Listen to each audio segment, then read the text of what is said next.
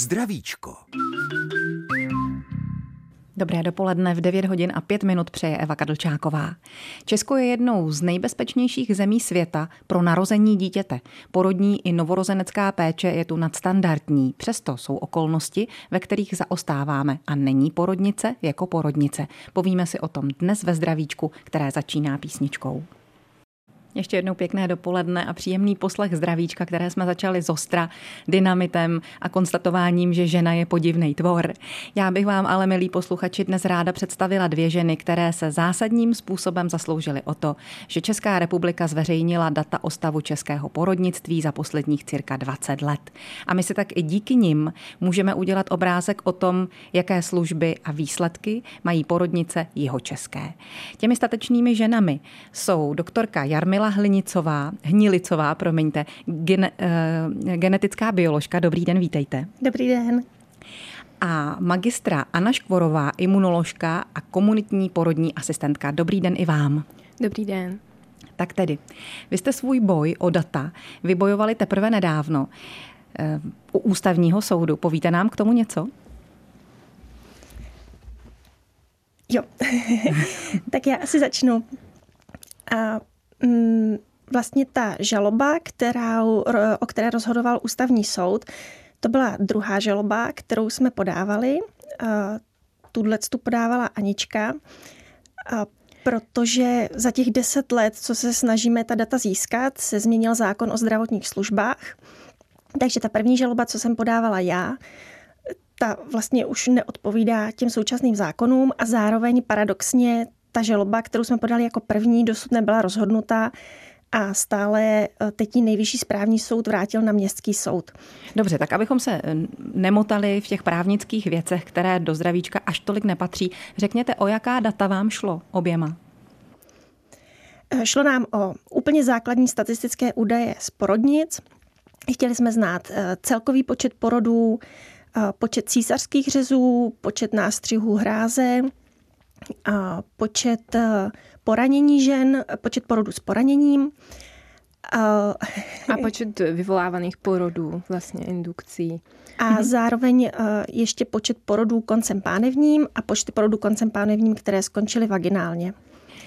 Co vás motivovalo k tomu, že jste do těch sporů šli a že jste v nich tak dlouho vydrželi? Některé, jak říkáte, už trvají dlouho a ještě nekončí. Já jsem vlastně navazovala na, na práci Jarmily Hnělicový a uh, tam vlastně v momentě, kdy my jsme získali, my jsme totiž uh, ta data získali v anonymní podobě, takže bylo vidět, že mezi těmi jednotlivými porodnicemi jsou obrovské rozdíly.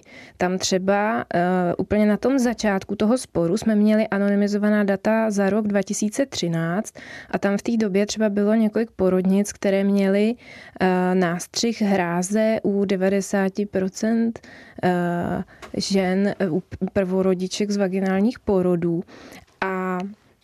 Pak tam byly, byla třeba porodnice, která měla 10% těch nástřihů, takže to je obrovský rozdíl a to byly porodnice srovnatelně velké se srovnatelným počtem porodů.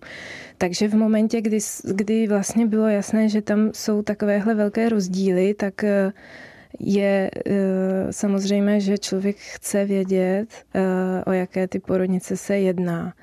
Ale úplně, úplně vlastně první Eh, ten nápad eh, se o tahle ta data zajímat byl právě Jarmily Hnilicové v roce 2014 po jejím prvním porodu a to vám už poví. Tak to necháme na ní, ten příběh. Eh, já jsem takový klasický případ ženy, co zažila porod, který neprobíhal úplně dobře a pak chtěla zjistit, co se vlastně v té porodnici stalo a jak to tedy s těmi, s těmi porody je. A Mm, během mého prvního porodu, který byl v roce 2013, mě v té porodnici doporučili epidurál. Já jsem byla taková ta prvorodička, co na všechno kývne, co si říkala, že si nechá poradit, nic moc si dopředu nezjišťovala. A na ten epidurál jsem kývla a ten epidurál se nepovedl. A vlastně e, ten anesteziolog e, mi to, e, mi to píchnul dozad a během toho mě začala strašně bolet noha od kyčle dolů. Bylo to asi jako kdyby vám celou tu nohu strčili do vroucí vody. Byla to úplně neuvěřitelná bolest, to se nedá vůbec ničím srovnat. No a potom mi začalo něco téct po zádech. Já jsem byla taková vyplašená, říkala jsem si, tak tohle asi neproběhlo úplně tak, jak mělo. A načež ten anesteziolog řekl, že mi teče po zádech mozkomíšní mok. A teď já jsem se hrozně vyděsila. A ptala jsem se ho, jestli můžu ochrnout. A on mi řekl, že neví. A vlastně tohle strašně zkomplikovalo ten porod potom, protože jsem musela zůstat v jedné poloze na boku, takže ti porodníci se najednou začali dohadovat, že císařský řez už udělat nemůžou a že vaginálně neporodím. A, a bylo to opravdu jako, opravdu to neprobíhalo dobře. Nakonec to tedy dobře dopadlo, já jsem zdravá, i když jsem měla potom epidural obrovské bolesti hlavy, kterých jsem se dlouho nemohla zbavit.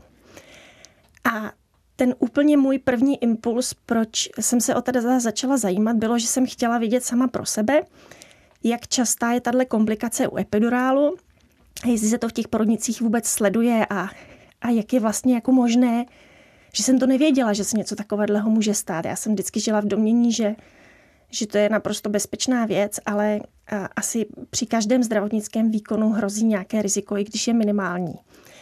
Takže já jsem ta data chtěla pro sebe, chtěla jsem si to v sobě nějak uzavřít a vysvětlit. A e, postupně jsem došla k tomu, že vlastně nejenom, že nejsou data, k dispozici data o nějakých komplikacích při epidurálu, že nejsou vlastně vůbec žádná data o těch porodnicích. Já jsem a po tom prvním porodu kontaktovala Ústav zdravotnických informací a statistiky, které ty údaje o jednotlivých porodnicích sbírá. A chtěla jsem vlastně ty základní statistická data pro ty jednotlivé porodnice, protože do toho jsem čekala druhé dítě a moje dítě bylo dlouhou dobu koncem pánevním a ty porody koncem pánevním se v těch jednotlivých porodnicích dost liší. V některých porodnicích je konec pánevní prostě okamžitě indikace k císařskému řezu. Některé porodnice uh, mají zkušenosti s vaginálními porody koncem pánevním.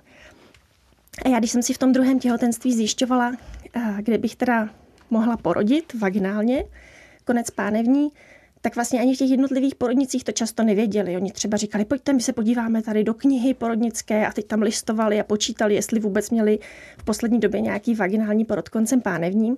A vlastně všechny tyhle ty údaje, ty porodnice posílají úzisu a ten úzis je má. A oni nejsou k dispozici ani těm rodičkám, ani těm těhotným ženám, co si tu porodnici vybírají, ale ani těm porodnicím samotným. No Čili jste a... si řekli, že by bylo dobré s tím něco udělat. To byla jedna věc a druhá věc byla, jak ta data samotná vypadala. Protože, jak už zmiňovala Anička, já, když jsem ta data dostala anonymní, tak jsem si myslela, že v těch porodnicích moc, mezi těmi porodnicemi moc nebudou rozdíly, že to bude víceméně stejné. A ono to bylo opravdu různé. A opravdu tam byly porodnice, které měly hodně nástřihů hráze, byly tam porodnice, které měly hodně císařských řezů a nebyly, nebyly to nějaká perinatologická centra, kam by se soustředovaly komplikované porody. A nebylo z toho znát, o jaké porodnice jde. Dobře, rozumíme. Takže eh, vy jste vybojovali ten svůj boj. Teď jsou ta data zveřejněná. Jsou už eh, konkrétní? Už se tam dozvíme, která porodnice má jakou péči? Uh, ano, Není to úplně ke všem údajům, která by byla možná. Další zveřejňování k jednotlivým porodnicím se jmény těch porodnic se chystá na podzim. My vlastně jsme v kontaktu s ÚZISem a oni nás vlastně informovali o tom, jakým způsobem ty rezortní statistiky, jakým způsobem s nimi pracují a co všechno chystají.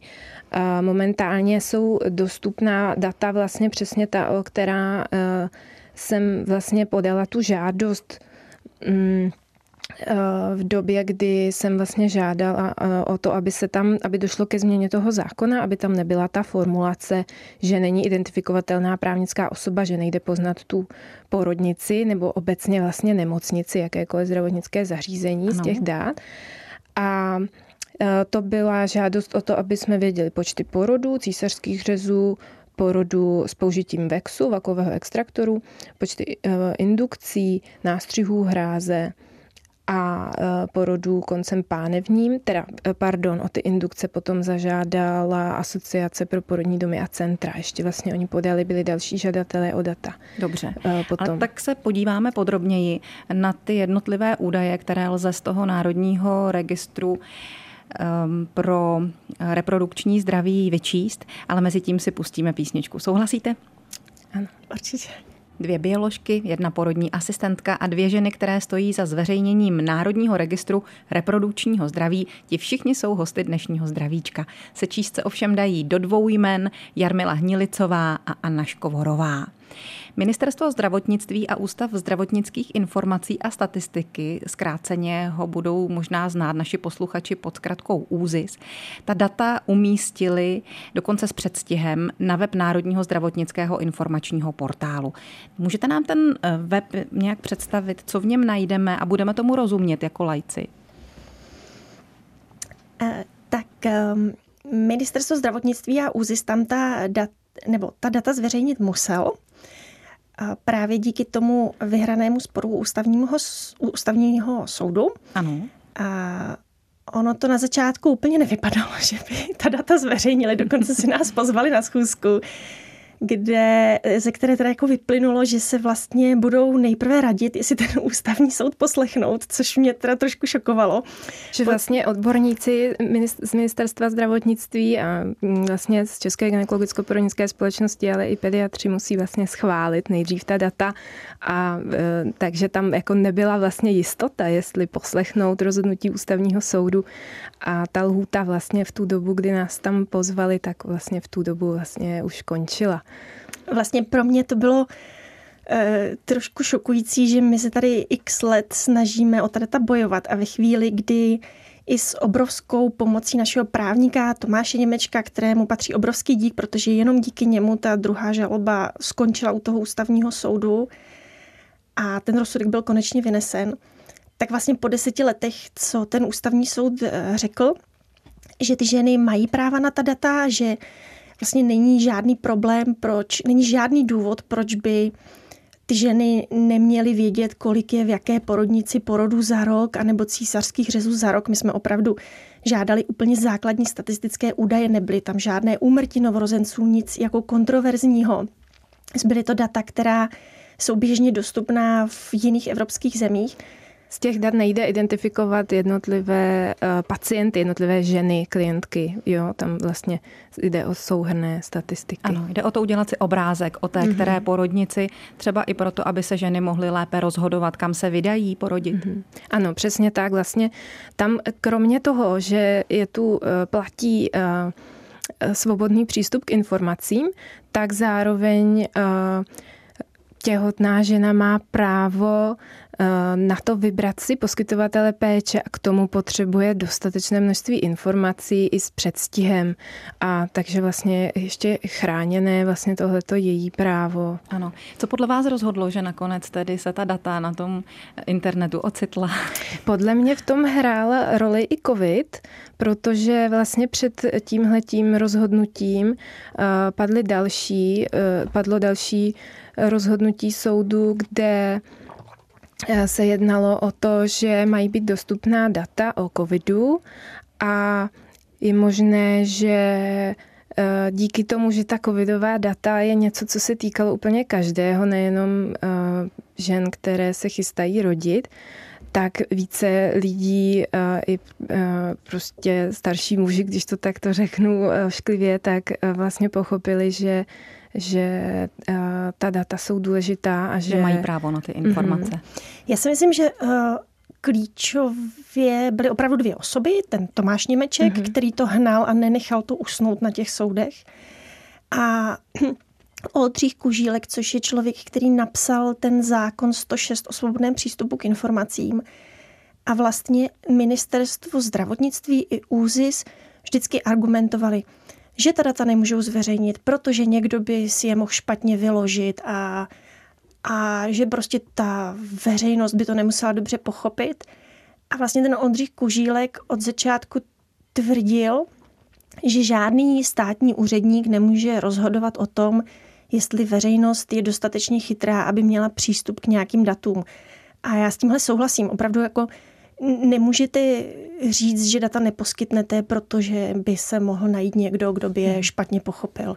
To, pokud to Taky, ministerstvo by hmm. k ním mělo dát komentář, pokud má pocit, že tam jsou nějaké údaje, které jsou kontroverzní, vždycky můžou se pokusit to vysvětlit, ale nemůžou ta data zatajit. Taky Pojďme... ne všichni odborníci jsou koncentrovaní jenom vlastně na tom úzisu, ale je v, v široké veřejnosti množství lidí, který, kteří jsou schopni s těmi daty pracovat eh, různými dalšími způsoby a opravdu uh, i odborná veřejnost tím být myslíte? velký přínos pro mm-hmm. další vývoj. Pojďme, my se teď staneme spolu tou veřejností, která se snaží pochopit ty tabulky v registru správně.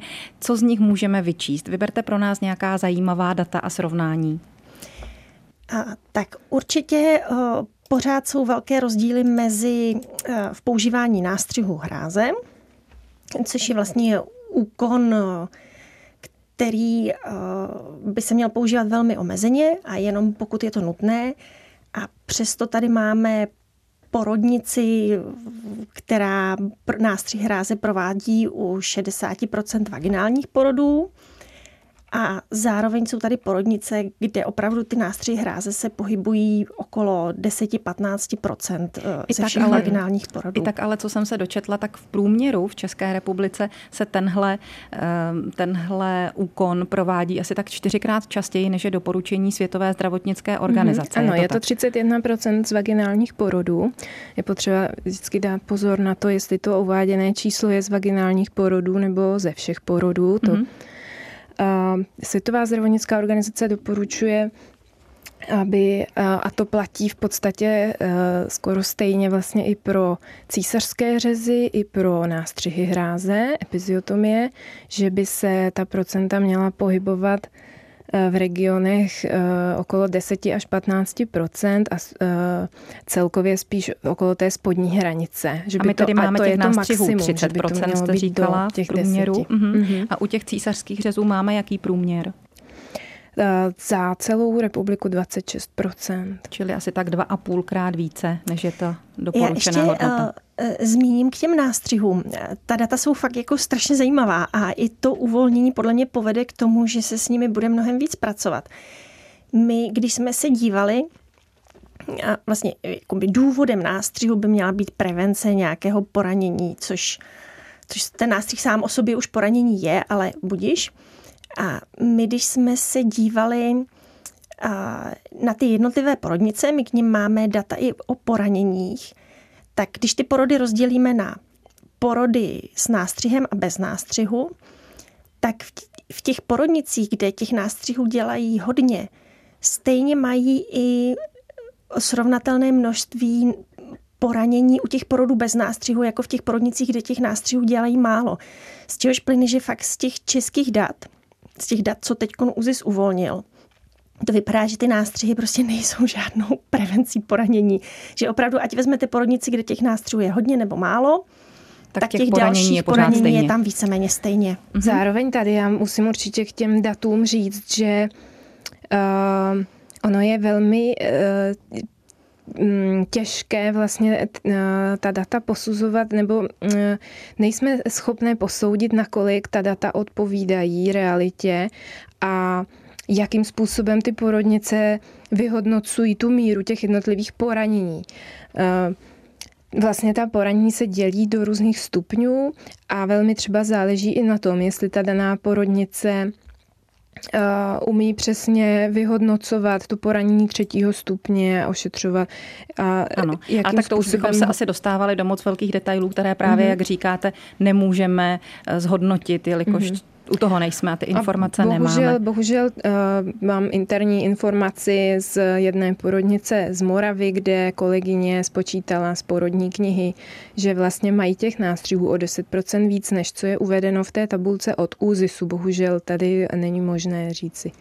Tak třeba i k další kontrole to postupně povede. Mm-hmm. Teď mhm. jsme mluvili o jevech, které u nás jsou eh, nad tou doporučenou hranicí Světové zdravotnické organizace, jako jsou ty císařské řezy nebo nástřihy, ale je tam někde naopak třeba klesající křivka, jsme v něčem lepší než svět? Celkově to množství těch zásahů v tom čase postupně klesá. A ono, ta doporučení VHO mm, mm, překračuje mnoho zemí.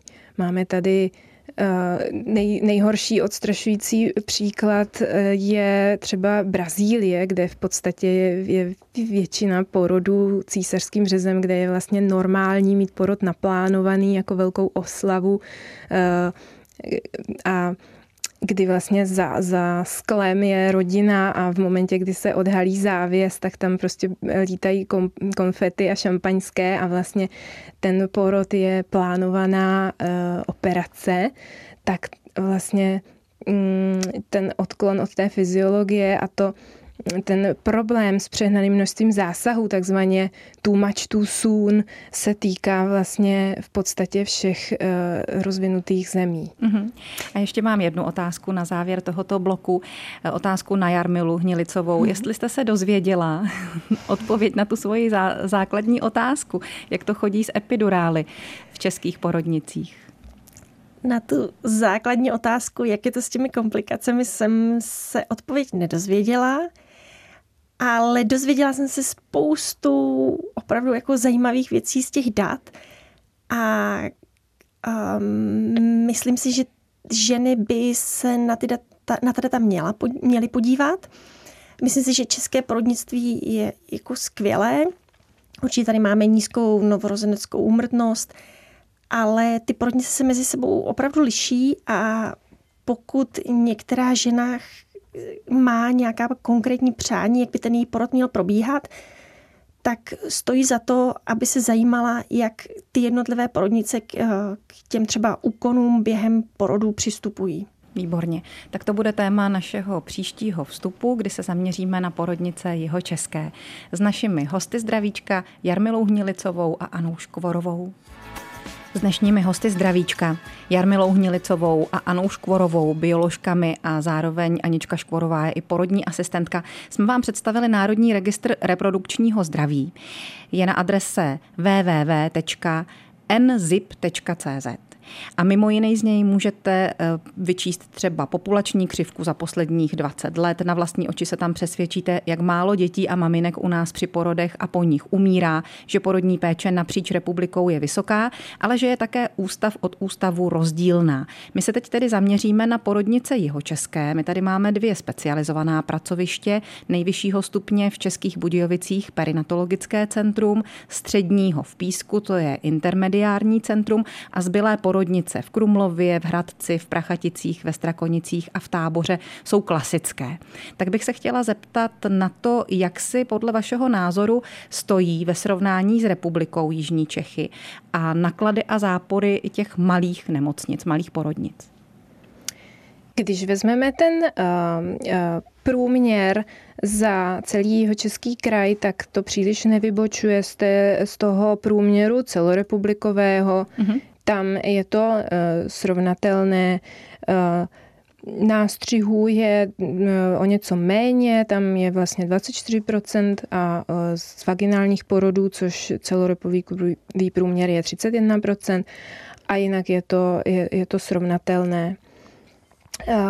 U toho, když vlastně ty ženy si vybírají porodnici pro svůj porod, je důležité mm, zvažovat hodně okolností a faktorů. Pokud je to žena zdravá, nízkoriziková, takzvaně, která chce porodit normálně, která chce mít e, vlastně fyziologický porod, tak je dobré hledat tu porodnici, která ten fyziologický porod podpoří a nebude zasahovat příliš do toho průběhu toho porodu.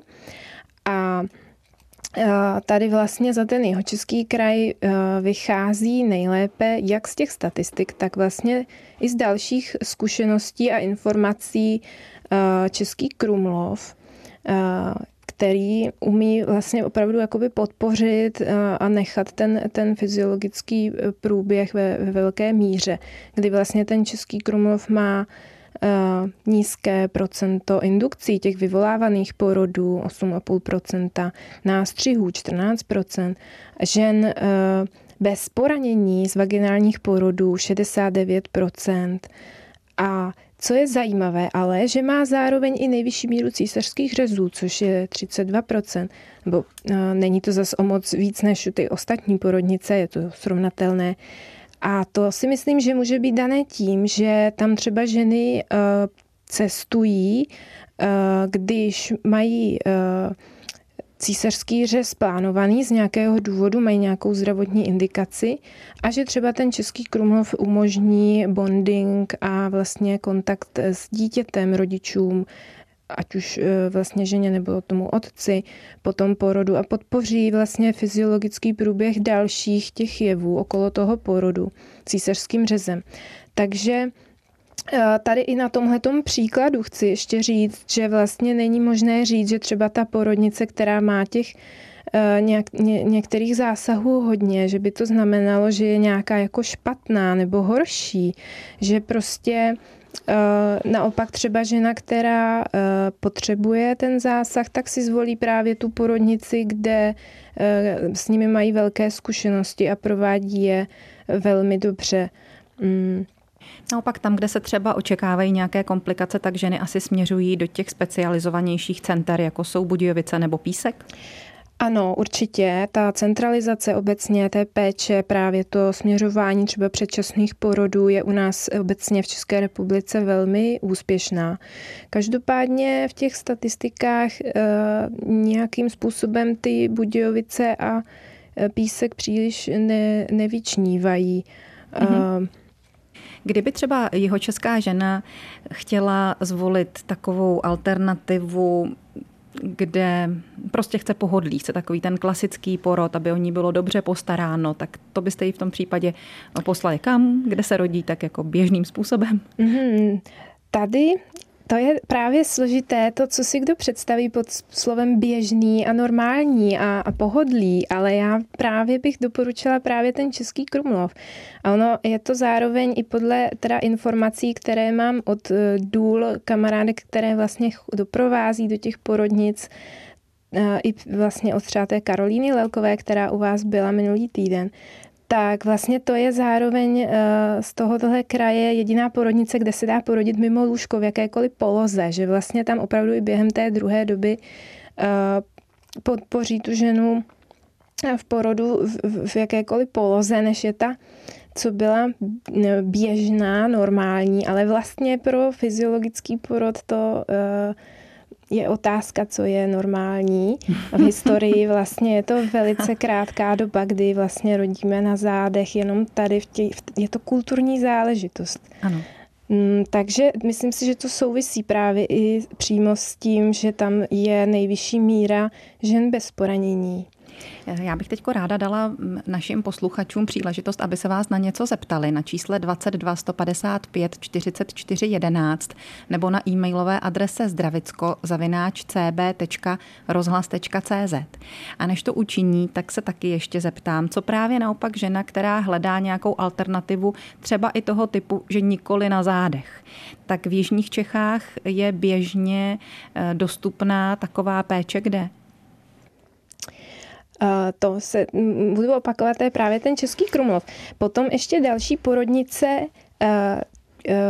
zajímavá budou prachatice, což ještě vlastně nemusí být úplně znát v těch statistikách, protože tam je určité spoždění, s jakým to ten úzis vlastně i vůbec získává a bude zveřejňovat vlastně i v momentě, kdy to zpracují ta data vlastně z těch pojišťoven, tak tam pak ta data jsou s určitým spožděním, ale ta situace v té porodnici se může změnit v řádu půl roku, několika měsíců, pokud se změní vedení. A tady právě v Prachaticích je teďka nový eh, pan primář student, který eh, chce umožnit maximální respekt a vstřícnost eh, všem různým požadavkům žen, tak, aby tam k ním šly ženy, které by třeba jinak plánovaly rodit doma. Dobře. Ještě jednou připomenu našim posluchačům adresu, na kterou mohou psát své dotazy zdravicko.cb.rozhlas.cz a telefonní číslo, na které lze volat 22 155 44 11.